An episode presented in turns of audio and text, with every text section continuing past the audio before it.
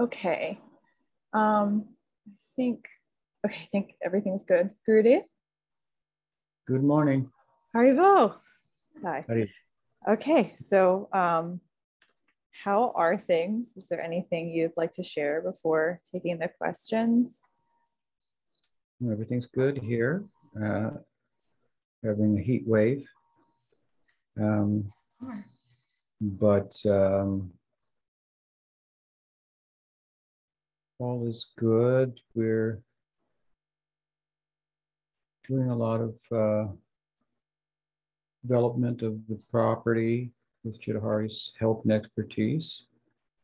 That's nice.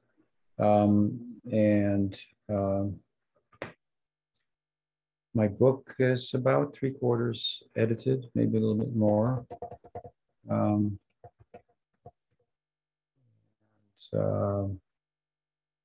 Going through it, adding a few things here and there. I'm learning how to make flower beds. That's interesting. And a wonderful service opportunity. So what are the questions? Okay, so sorry, my computer's lagging a little bit. Okay, so there's 6 questions and there's probably more coming.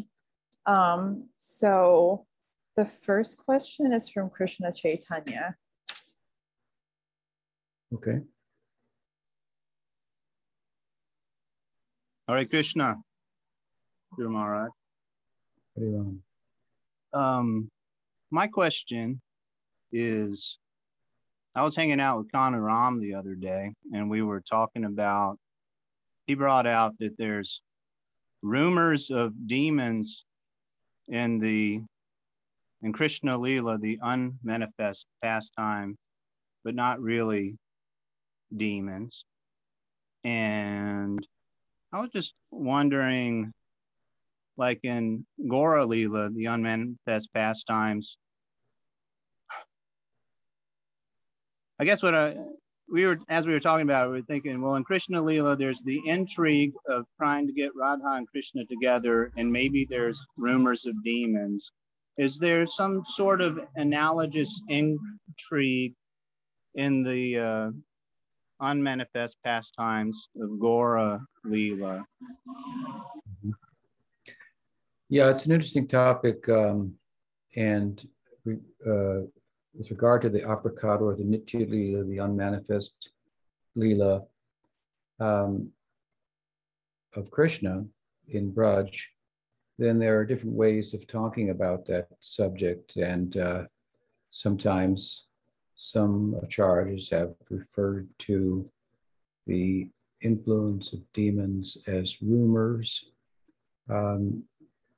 Others have actually spoken about their demons like Keshi, for example, the horse demon, or Arista, the bull demon, that entered Braj during the Prakat Manifest Lila. Sanatana Goswami, for example, has spoken about them actually being there, but of course they're defeated, and Keshi, the horse demon, is turned into someone who gives pony rides, to the cowherd boys, and Arista becomes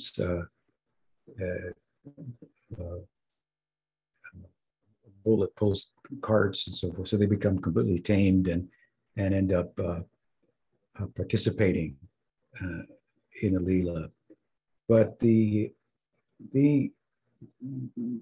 so I just give that as a contrast from someone saying that they're rumors, another acharya saying that they're there, but they're not there in the way that they are in the Prakat Leela. They're actually devotees. But the point, I think, is that and this is the philosophy on this, that the feelings, the bhavas of the aprakat lila and the feelings of the Prakat Lila are the same. So when we say the Aprakat Lila and the Prakat Lila are the same, what we mean by that is that they're driven by the same bhavas, and to one extent or another, the same bhavas are present. Now, how that will practically play out, show itself, or how that may be talked about, that point may be different. Someone may say, well, the feelings are there because there are rumors of Kamsa. And those feelings are relative to the Lila, and someone else may say, well, he's there, but like I said, he doesn't function entirely in the same capacity that he does in the Prakat. So there's different ways of talking about the same thing, which is that the bhavas, both are driven, the Prakat and Aprakat Lila, by the same bhavas. So whatever bhavas we find manifest in the Prakat Lila, which is like a trailer of the movie of the Aprakat Lila, are also there. I think that's the important overarching point to understand. Now, your question is about how does that apply to Gora Lila? In Gora Lila, of course, in Aprakat, the unmanifest Lila, we find ourselves in Navadweep. Chaitanya Mahaprabhu is not a sannyasin. He is fully expressing himself as a devotee, as a Vaishnav. And all of his associates are participating in Sankirtan with him, and Archan, hearing the Bhagavat on it, just like we do on a daily basis. During the Prakat Lila, of course, we have Jagai and Madhai are there, and the mercy of Nityananda Prabhu is brought out and they are converted. We have the Chand Kazi is there in Navadweep, the Muslim ruler, and he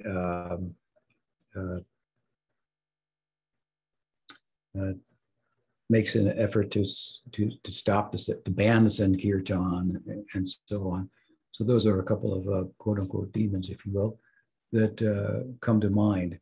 I think that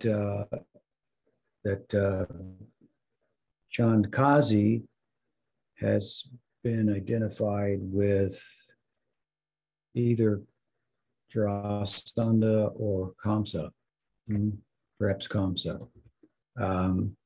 Jagai and Madhai have been identified with Jai and Vijay, an encore appearance in the Prakat Lila after 3 times appearing in the world as demons based on the curse of the Kumaras and the backing of the curse ostensibly by Narayan, and then with Gora Lila they come again. And this is kind of a speciality of the Prakat Lila, the manifest Lila, that makes it, in some respects, more sweet, more charming, more intimate than Aprakat Lila. Now, your question is, in Aprakat Lila, is there any Kamsa? Is there any Chand Kazi, influences, and Jagai and Madhai types and so forth? Well, to be honest with you, the Lila narratives focused on the Gora Lila tend to be very brief comparatively. For example, we have Govinda Lila Amrita, Krishna Bhavanamrita, and Kavi Karnapur's book, I forget the name. These books are thousands of verses about a typical day in the life of Krishna in the Braj Lila, which is divided into 8 sections.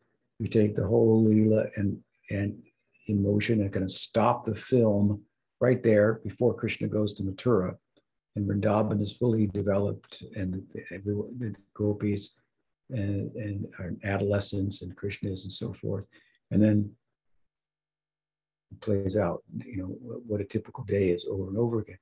So comparatively, as I mentioned, the descriptions of Gaura's Aprakat Lila are very limited. And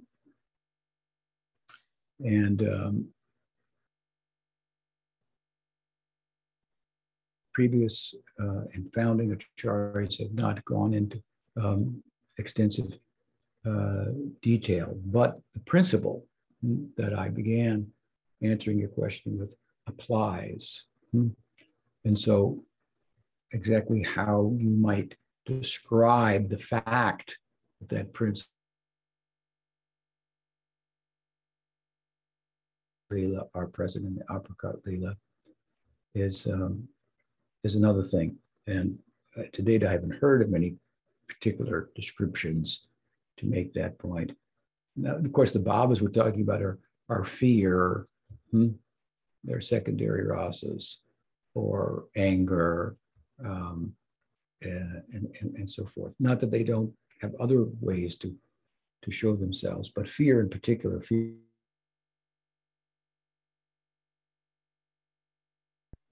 more than not really fear of demons, but fear for Krishna's well-being.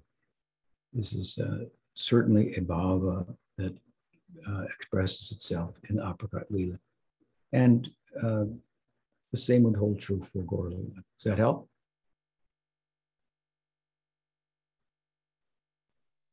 Oh. Yes, and I think I remember reading something about Mother Sachi being worried about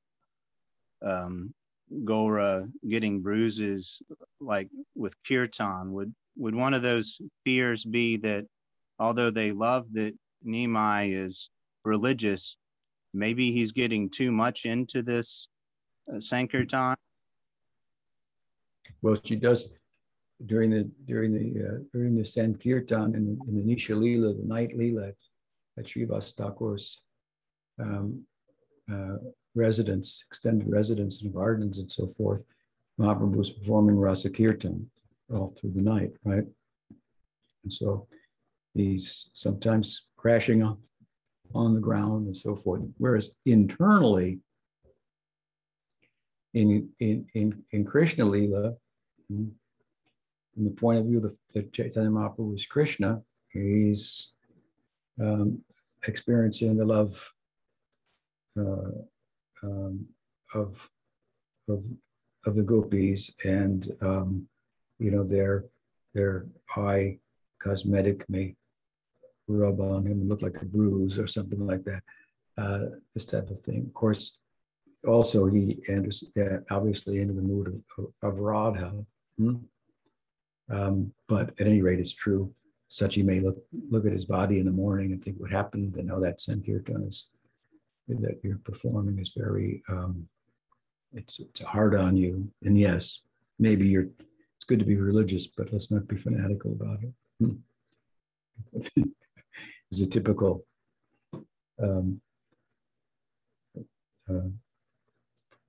maternal expression. Okay, what else? Another question? He sure has a question.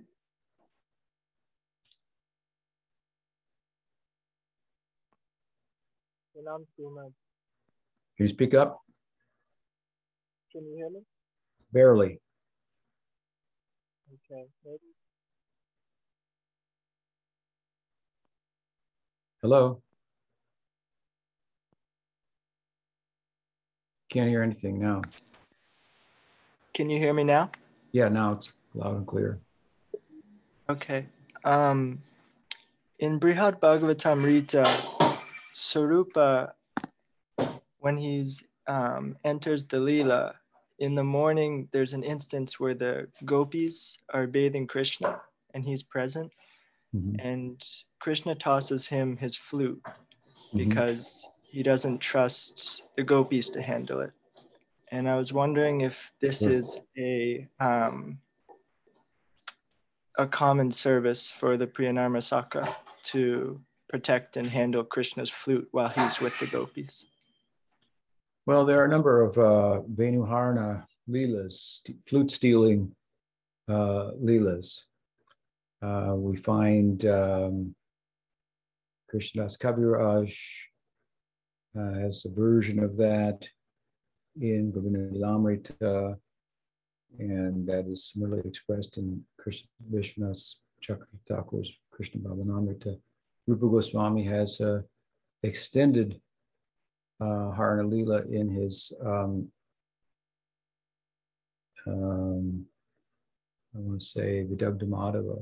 I think it's the Vidagdha-Madhava drama of his. So there are any other poets have also expressed this, and typically in the flute stealing Leela, some of which the gopis actually steal the flute, some of which it accidentally falls into their hands as Krishna becomes so bewildered by Radha's beauty that while offering her flowers, he gives his flute and doesn't realize it. She realizes it, of course, and that's a big deal. Then it's passed among friends and so on and so forth. So anyway, there's a number of these poetic descriptions of an ongoing affair.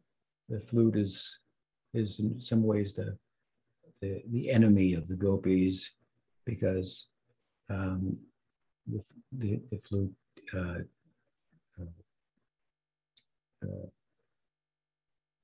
causes them to consider giving up the dharma and running off with Krishna and so forth. And of course, he's also object of their ire because, well, he's always tasting Krishna's lips, and those lips, they think that they should have the right to taste them, not the flute, and so forth. So these are all, anyway, to steal the flute is a big deal for them, and it's a big deal for Krishna to lose his flute. But point is, and relative to your question, in all of the flute stealing Leelas, the Narmastakas are prominent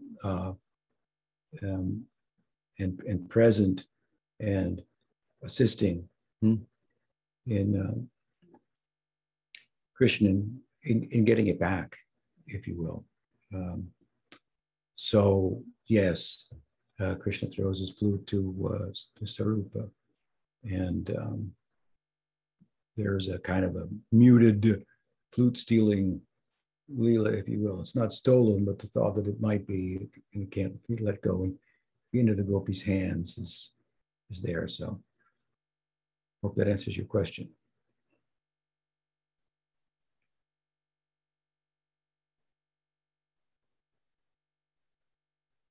Next. So Pranada. Hare Krishna.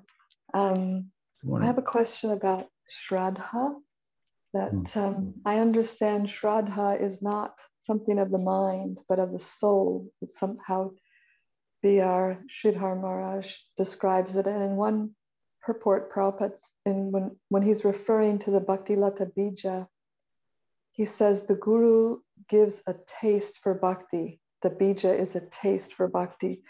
So two things. I'm wondering if the Bija is the same as Shraddha, and if Shraddha is a part of the Swarup Shakti, not the material world.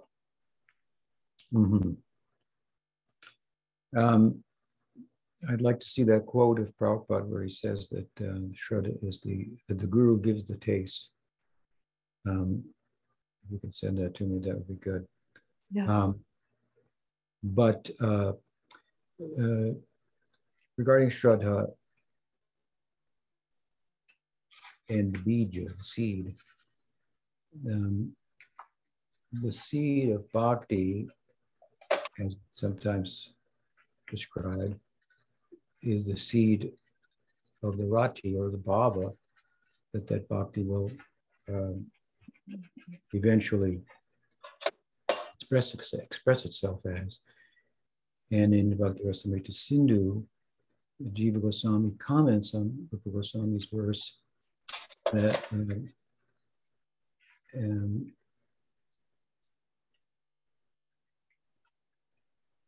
one of his verses, in which, by way of saying that the bija, the seed of the rati that one will attain is sadhusanga. And he quotes a verse from the Bhagavatam, in which the Bhagavatam is speaking about the virtues of sadhusanga.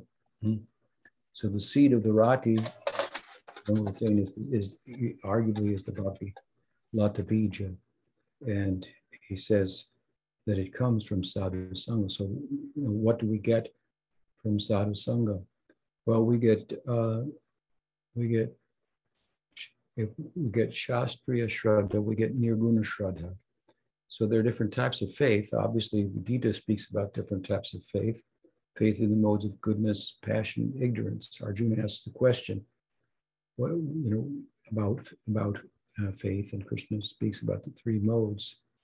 And in Uddhava Gita, Krishna speaking, Uddhava takes it a step further. He speaks about faith in the three modes and also Nirguna Shraddha. He says, for example, faith in Shastra is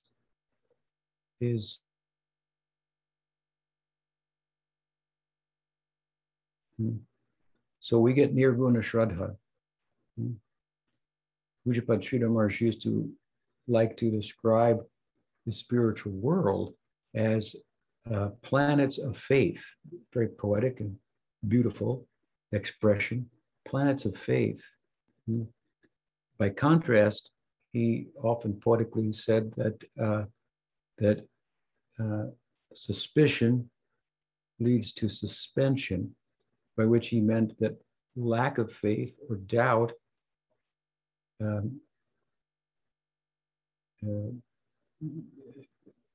impedes one from going forward.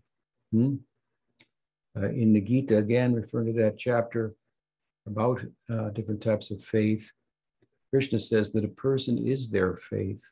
So faith is the animating principle in life, whatever mode of nature it's in. And so true with Nirguna faith. And if that faith is inhibited by doubt, then there's hesitation, right? Suspension. Suspicion leads to suspension. Back to the idea that there are planets of faith, well, then there must be planets of doubt. And no doubt there is. And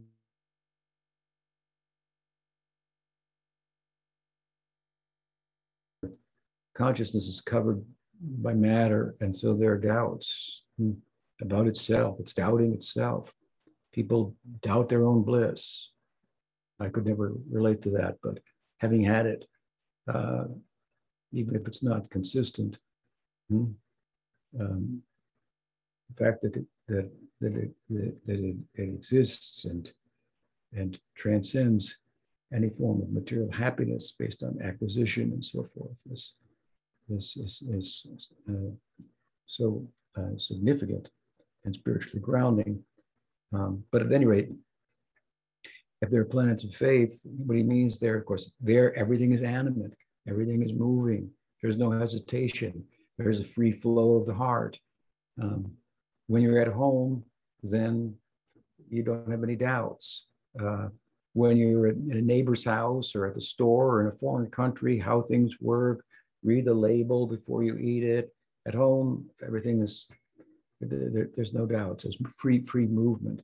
So Vrindavan is a homeland of the heart. And for home knowing, we need a home going, as Pujapad Sridhar Maharaj used to say, we need a home knowing person.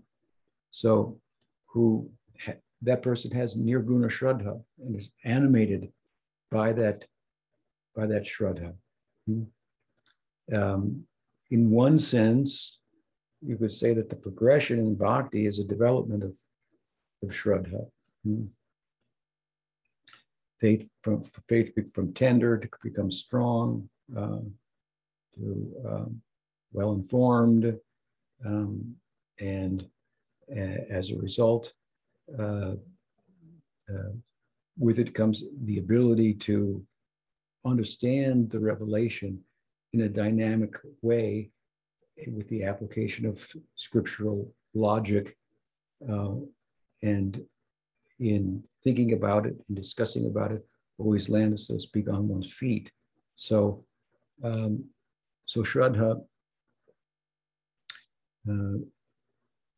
yes, Shraddha, as we talk about it in Bhakti, which is the beginning or as it manifests in one's heart, there is eligibility to tread the path. Of course, like I said earlier, you need faith to tread any path, but the difference between, for example, Bhakti, Gyan, Yoga, other schools of transcendental pursuit, is that they require other things. Gyan and Yoga require other things besides the faith, whereas Bhakti, only faith. You may be lacking in other qualifications still, such as the power of Bhakti, because it's nirguna in nature.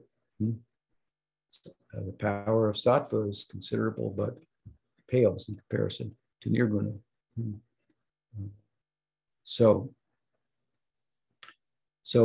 yes, there's a difference between, let's say, belief, which is more of a function of the mind, and faith. And so, yes, it's Sadhusanga is a sharing of the faith. So, you know, that said, you could, I suppose, if you say, as Jiva Goswami does, that, as I mentioned earlier, that Sadhusanga is the seed of the Rati that one will attain, and that first manifests as Nirguna Shraddha. Does that help? Yes. So Nirguna Shraddha relates to Bhakti. Is that part of the internal energy then, when it's Nirguna? Nirguna means, yes, internal. Nirguna means not of the modes of nature. So it's on the spiritual side. And what's functioning there, of course, is the Krishna Swarup Shakti. Exactly. And it's interesting you said how some people who have had devotees, it seems like all devotees do have some experience of how that Shraddha is giving them a taste in Krishna consciousness, but they don't trust it and don't give it enough, maybe, credence. And so they, I don't know. I see that. Their experience may be limited, and it may be very much relative to good association, outside of which, well, that's the nature of the jiva, adaptability. So if you're in good association, you're going to be nurtured. If you're not in good association, well, you're in bad association. So, you know, you're going to adapt to be influenced by that, unless you've been nourished sufficiently to withstand that and be an influence in upon others. So, yeah. Is any faith in Bhakti Nirguna Shraddha? Well, there's. I would say that there's kind of a Lokic faith, and there's Shastric, Shastriya Shraddha. Lokic means like worldly. So a worldly idea about God and faith in God that is not tied to revelation. And that's what Arjuna is talking about in the chapter of the Gita I referred to. I forget the number of the chapter, 16 or 17, something like that. And in the end, what does Krishna conclude? Yashastra vidimuchicha vartite kamakarata nasasiddham avapnoti nasukam naparamgatim. So faith should be derived from Shastra. If we act independently of Shastra, under the gunas, you're not going to get the fruit. So there is a kind of lokic shraddha, worldly faith, I suppose you could say, worldly belief in God, faith in God. I mean, all people have all kinds of ideas about God, right? There are books like Conversations with God. They're kind of crazy, you know, what they come up with. What the author thinks that he or she heard from God in the conversation and so forth. So now, is that bhakti? Not really, as we speak about it, but it's kind of a worldly faith in God, derived from the influence of the modes of nature. Does that help? Yes, thank you. Can I just a question unrelated? When you opened up today, you said that you're learning how to make flower beds. Yeah. Does that mean beds for planting flowers, or actually beds for laying down that are made of flowers? Oh no, it's for laying down. It's for putting Krishna in a bed of flowers. We have some nice. Putting Krishna in a bed of flowers, not making beds of where you're going to plant flowers. Right, making a bed of flowers for Krishna to lie down in. Wow. From the flower beds that we have here. Follow? Yes, I do. I'll stay there for a moment. Yeah. Okay. So the next question is from Martin, and I think that one's in the chat and needs to be translated. Okay, who's our translator today, Sean? You don't see it, I wonder if... No, sorry, I don't know. I sent it privately. Oh, I see it for everyone. Oh, okay. Oh, okay, so I'll just read it because it is in English. Okay, so the question is, Pranam Maharaj, I've heard that each demigod is kind of a position to fill. For example, Indra is not the same in every planet or universe. So can you say a few words about the essence of the demigod soul? Well, the idea is that our body and mind, gross and subtle body, are a microcosm of the macrocosm of material nature. And so the functions of our body, for example, our senses, are dependent on the macrocosm. So for us to see with our eyes, we're dependent on light, right? Can't see in the dark. So for our some animals can, but that's another thing. So our eyes are dependent upon the sun. And speaking is dependent upon wind, and so on and so forth.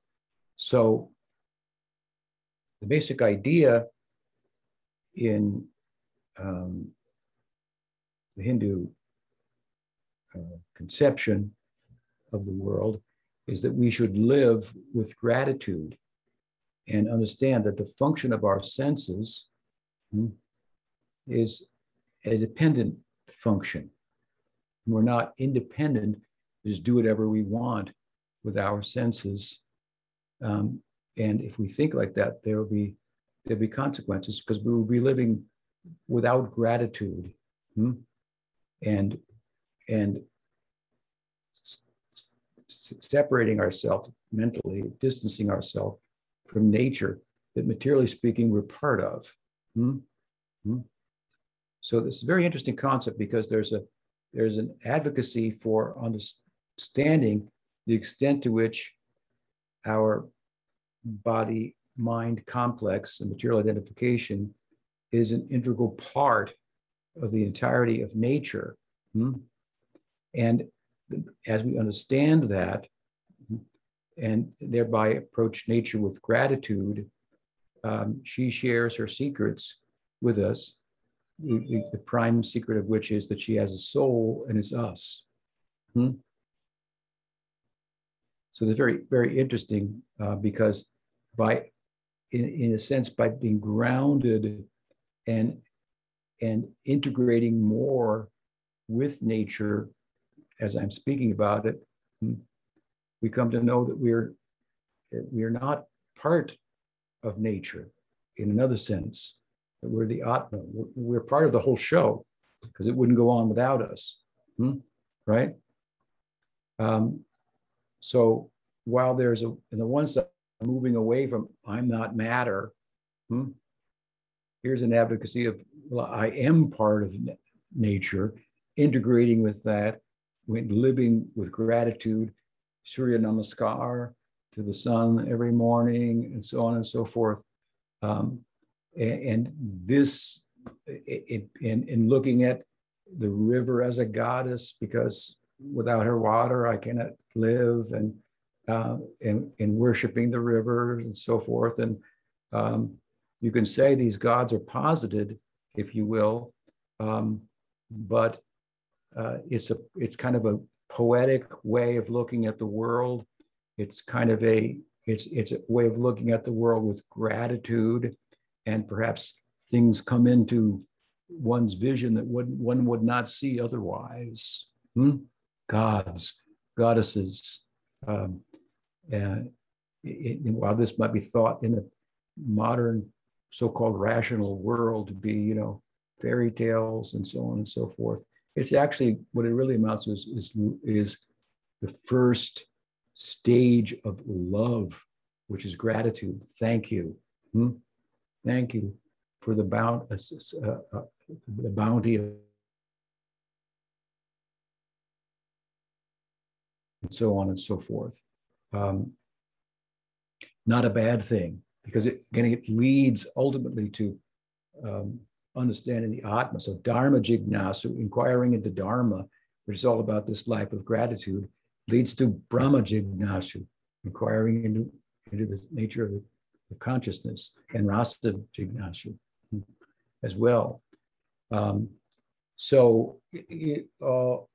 the senses and all our psychological realities and so forth have a correspondence with the features of nature. They're personified as gods and goddesses, and the primal ones that you speak of, like Indra and Brahma and so forth, these are thought to be like empowered Daivanetrena, so empowered, divinely empowered, like seats within nature. They're partial manifestations of the Godhead himself. Daivanetrena means the divine kind of controlling factor. People say, well, if God was going to control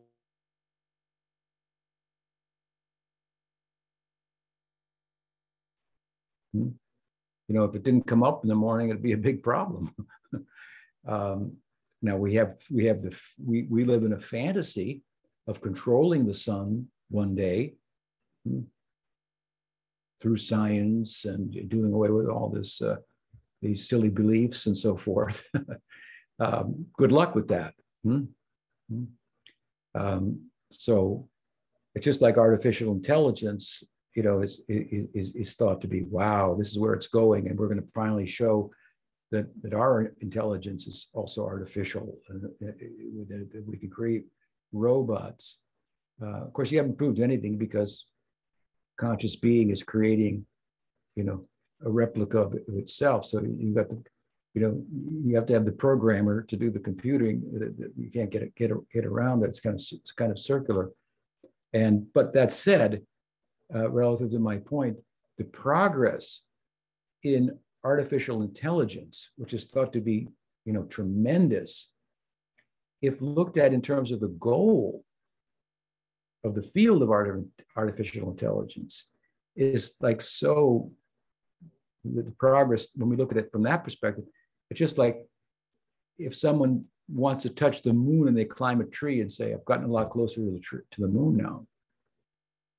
I mean, you would laugh at that, So if the goal of artificial intelligence, which it is to create human beings with feelings, robots with feelings,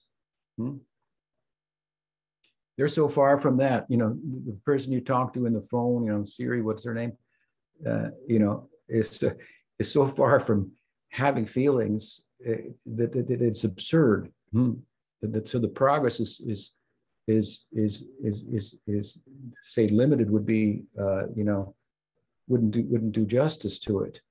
And for that matter, I think it's worth considering that if you did create consciousness by the manipulation of non-conscious stuff, which is sounds how fantastic, what a fantasy that is, that I'm going to take stuff that has no feeling, no experience of itself, and I'm going to rub it together and it's going to feel and have experiences. That's basically what they're trying to do.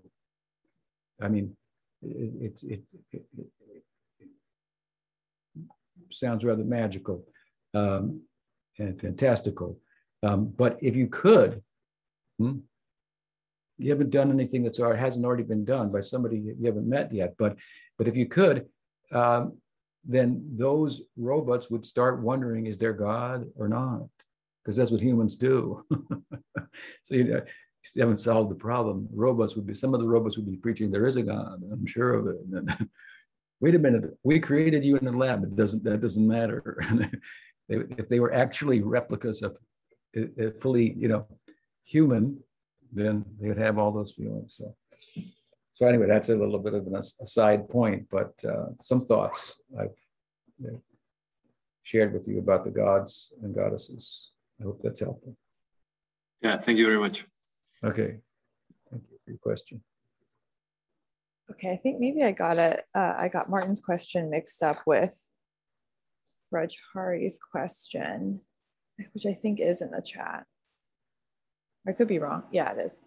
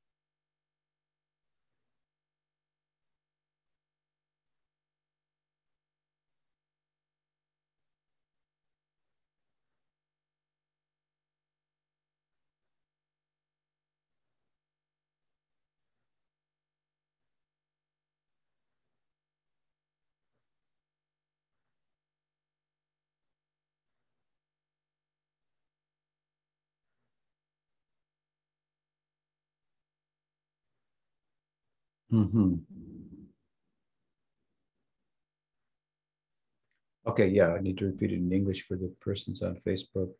The question is, a devotee has an affinity for nature, for animals, for the natural world, and so forth. And there are some statements in the scripture that the questioner refers to, for example, Bhakti Rasamrita Sindhu, where it's mentioned in sacred trees, and the banyan is the fig tree, sacred tree, worshipable. And these are angas of bhakti. Taking care of cows is an anga of bhakti, so on and so forth. So, is there some way that the devotee asks if he or she can integrate his or her affinity for nature, which is happens to be strong, with bhakti, extend the idea of caring for cows to, for example, caring for all animals, and so on and so forth. So the question is whether I could say something about that to help someone who feels that kinship with nature. I spoke about this a little bit in the previous answer to the question. That I think that in the industrial society that we live in, one of the problems is that humans have been, separated from nature, largely compared to agrarian-based cultures, and it's caused a kind of angst and a kind of well, because we are part of nature, and we start to, with the help of Descartes, think ourselves different from nature in all respects. Then, well, that's the beginning of the whole environmental crisis that we are presently experiencing, and it's a large part the psychological crisis that that the world experiences. So it's important to be a little grounded materially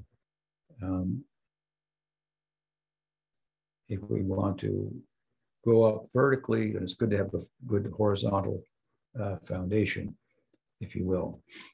So your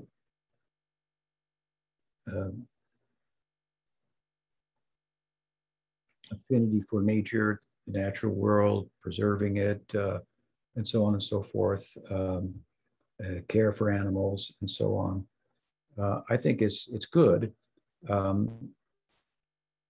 Bhaktivinoda Thakur has said that the essence of Dharma is Krishna Nam and does he say Krishna? Nigodoi, Krishna Nam Sarvadana Sar. So Krishna Nam, to chant Krishna Nam, and kindness to all beings. This is a big emphasis in Buddhism, the kindness to all sentient beings. It's not that we're Buddhists, but it's not that there aren't aspects of Buddhism that are also part of Gaudiya Vaishnavism. So kindness to all beings is good. And as I just cited Bhaktivinoda, it's the essence of Dharma. Now, certain animals are domestic animals like the cow, and they bring much to human society. And so when we take them out of the wild, domesticate them, they also civilize us and take us from hunting and gathering to growing and agriculture. And we care for the animal cares for us. Then there's the animals in the wild and so on. But we certainly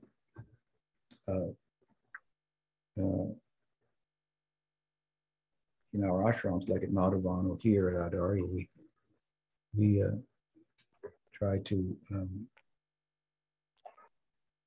facilitate the wild animals as well. So there's so many deers here, they eat along with the cows here. So from the same feeder nowadays. So that said, I also want to emphasize that I think you might look at your affinity for nature in light of the Goswamis' descriptions of Krishna Lila, from which they're drawing so much from the natural world that it's apparent that they were very acquainted with the natural world, how this bird chirps and how this flower blossoms and at what time and so on and so forth. Of course, they're seeing it all in a poetic way, and it's reminding them of Krishna Lila and so forth, and they're seeing the chikora bird and is it the chikora that lives on, is thought to poetically live on raindrops and won't take water from the ground once it falls, and so like that they follow that bird and only want to take from Krishna rather than be sustained by Krishna, and so on and so forth. Point is that yes, they're seeing the natural world in a way that reminds them of Krishna, but they're very acquainted with it. They're very connected with it, and very respectful of it, and the environs, if you will, of Vrindavan, the forest, is highlighted over the village. By far, if you will, not that they're that much disconnected as cities are today from, urban areas. So those are some thoughts. And of course, any aspect of nature. There are many powerful manifestations of nature that Krishna identifies himself with. Amongst mountains, I am the Himalayas. Amongst bodies of water, I am the ocean. Here in Northern California, we have redwood trees, which are local only here and maybe one part in China. They're very special trees. And we could say that to extend the 10th chapter of the Gita, Vibhuti Yoga, amongst trees in Northern California, I am the redwoods. So we walk amongst the redwoods. Some of these redwoods are big enough to, you know, drive a car through or to build a house within. So when you walk amongst them in the old growth forests, you get a slight, you know, epiphany that I'm not in the center here. The trees are the center and I'm on circumference. So you get displaced. Whenever we come in touch with a powerful manifestation of nature, if we go from here out to the coast, which is 11 miles, when you reach the coast, it's very dramatic. The cliffs and the ocean, it's there's an epiphany like, oh, it's big, the vastness, and I'm small. Again, any powerful manifestation of nature is a vibhuti, expression of Krishna, representation of the infinite, manifesting in a finite form that has some measure of the infiniteness of nature that it represents to the human mind. And it causes then we humans to have kind of an epiphany of our smallness, and there's something to revere. There's a mystery. What's it? There's this body of water. What's at the other? And even if you know from geography, you know that at the other end, you know, out there in the Pacific, there's some islands, and then there's the Asia. Still, it's hard to relate to when you just look at it and just think, what's out? It's mysterious. And then what's in the bottom of it? You know, how deep is it, and so forth. The vastness. So, acquaintance with nature can very much help us to take ourselves out of the center, so to speak, where we tend to gravitate towards by our material conditioning. So just some thoughts about, for nature lover devotees, if you will, we should be such. And as I was saying, the entirety of nature, of course, is the Shakti of Bhagavan. So you could take any feature of nature and worship it as the Shakti of Bhagavan and progress in bhakti. If you make that conceptual connection. But we tend to worship the form of Bhagavan, Sri Krishna, but we can live worshipfully in relation to all of nature as the Shakti of Bhagavan, and especially when powerful features of it remind us of our smallness and of his greatness, if you will. Hope that helps. I see there's some more long questions. I don't know if we're gonna have time for them. Yeah, there's definitely a few more. I mean, there's like, it seems like there's four more. Yeah. One says, how, Rupa Manohar, how a disciple should see the opinion of the spiritual leaders, gurus, about some aspects of health, vaccine, science, politics, etc. Thank you, Gurudev. The guru is not a politician, a health medical practitioner, material scientist, and so forth. And these realms, medicine, what's good for your health, science, what's the nature of the external world, politics, so forth, are full of relativity. What's healthy today is bad for you tomorrow often. And there are, even in the same day, there are so many different opinions. So to the guru is primarily for the purpose of, as is Shastra, telling us about something that we could not know otherwise, simply by the exercise of our senses, mind, intellect. We could not know about Krishna Lila. Scripture is for telling us about that. And Guru is for telling us about that. Now, in the context of telling us about that, Scripture may draw upon science, even politics, psychology, and so forth of the time in which it's spoken, that essential message, to get that message across. So that what is drawn upon to impart the essential message may be relative, but the essential message is not. The world is always changing. Humans are part of the world. They're always changing. So we live in a different world than the past. And we're, as humans, we're different than humans of the past. So our experience is going to be different. So that you have to look to that which is essential. That's what the guru is about. He or she may draw upon relative things to express that, but those things are irrelevant. And then he or she may have certain opinions also. What's good for health? What's not? And those are not absolutes. So that's that question. Then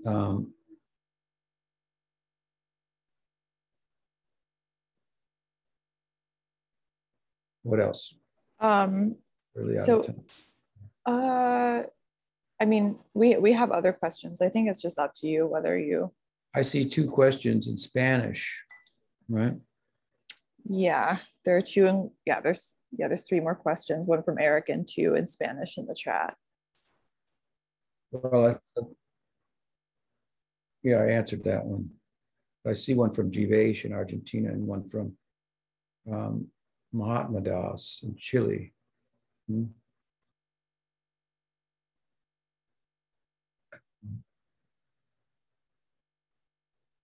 Okay, let's try Jivesh's. What does he say?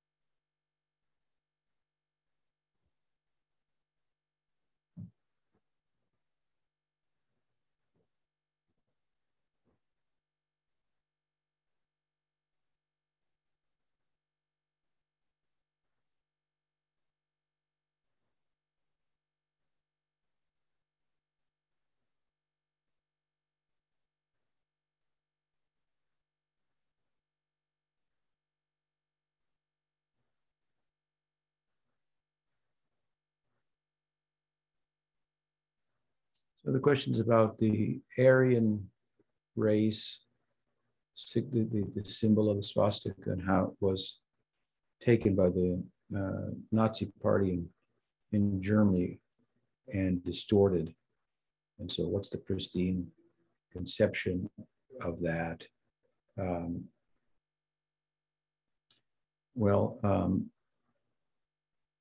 Obviously there were problems with the bigotry of the Nazis and so forth. And it's one of the cruelest, campaigns in world, horrific things that they did.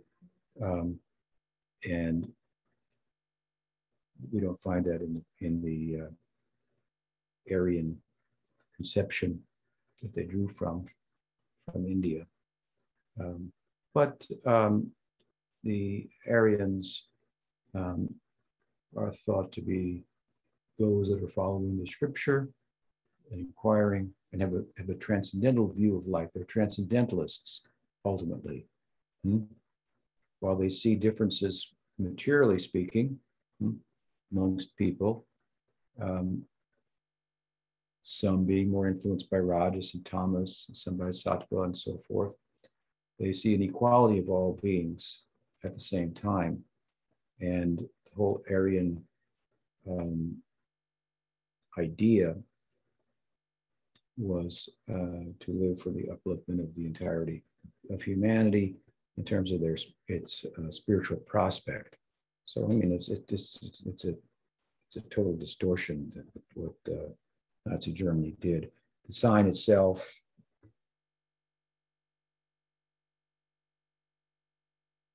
To be honest with you, the swastika symbol in India, but it's auspicious, and the Nazis turned something very inauspicious. So Aryans, I mean, Arjun was an Aryan. At some point in the Gita, he was speaking like a non-Aryan, which was he was absorbed in the bodily conception of life. Krishna reprimanded him and said, "You're an Aryan, but you're not acting like one. To act like one is to live in the world as a transcendentalist." So that is to see on a deeper level everyone equal, and to conduct oneself in such a way that the not only the equality of all beings, but the prospect of all living beings will be brought to light and fostered. So I'll give a short answer on that. And we have one more from Chile. Let's see if it lends itself to a short answer. You see that one, Shamsundu? From Hot House. Yeah, Mahatma. I see the one from Mahatma.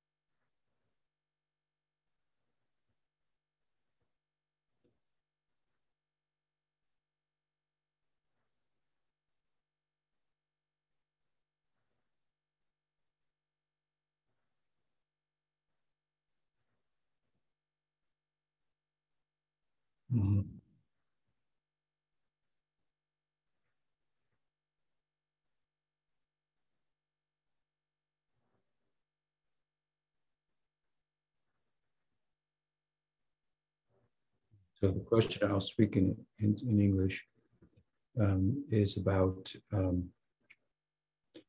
Jiva Goswami's terms, mantra, mayi upasana, and swarasiki. Two ways of accessing, entering into the aprakat, the unmanifest leelas of Krishna. And that's the essence of the question. So what are these mantras then by which you can enter into the leelas, which reveal the leelas and so forth? What Jiva Goswami is talking about is that there are certain mantras that describe Krishna or a frame. Are you there, Sham? Shamsundar? Okay. If you take a frame, one frame of the movie of Krishna Lila, let's say you want to take the Rasa Lila, and take one frame of that, freeze it.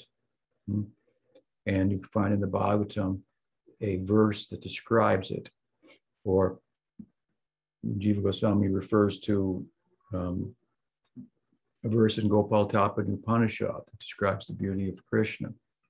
The Brahma Samhita itself is full of verses describing Krishna and in effect freezing the Leela in a certain frame. And so what Jiva Goswami is talking about is that by meditating on those verses that are one frame of the Leela, in due course, the movie of the Leela will start to proceed within your heart. And so from worshiping with a mantra, mantra mayi, upasana, upasana means worship, then you can enter into that frame, and internally then eventually you will see that it's one, well, theoretically it is, but you'll start to experience that it's one frame and move to the next frame. And this is then the Swarasika meditation.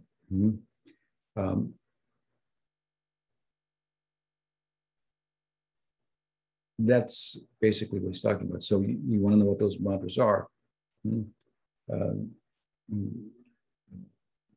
Venam kunvantam arabindadalayataksam bharahavatam samasitam buddhasundaram kandharpakoti kamaniya visheshashodam govindam adipurusham tamham. This is one, for example. So there are many.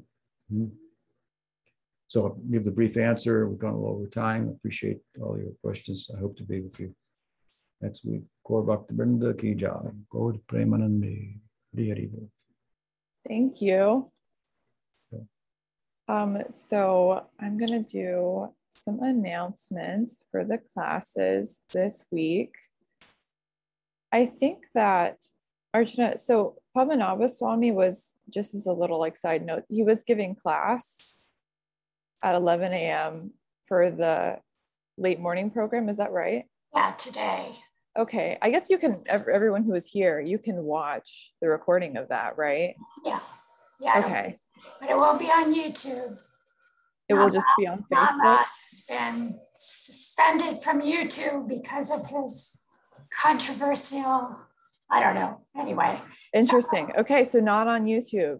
Yeah, you have to go on Facebook to watch it. Yeah, okay, yeah, go on Facebook to watch it. That's probably what I'm going to do, because that's the only option. Maybe it's on podcast. It'll be on podcast eventually.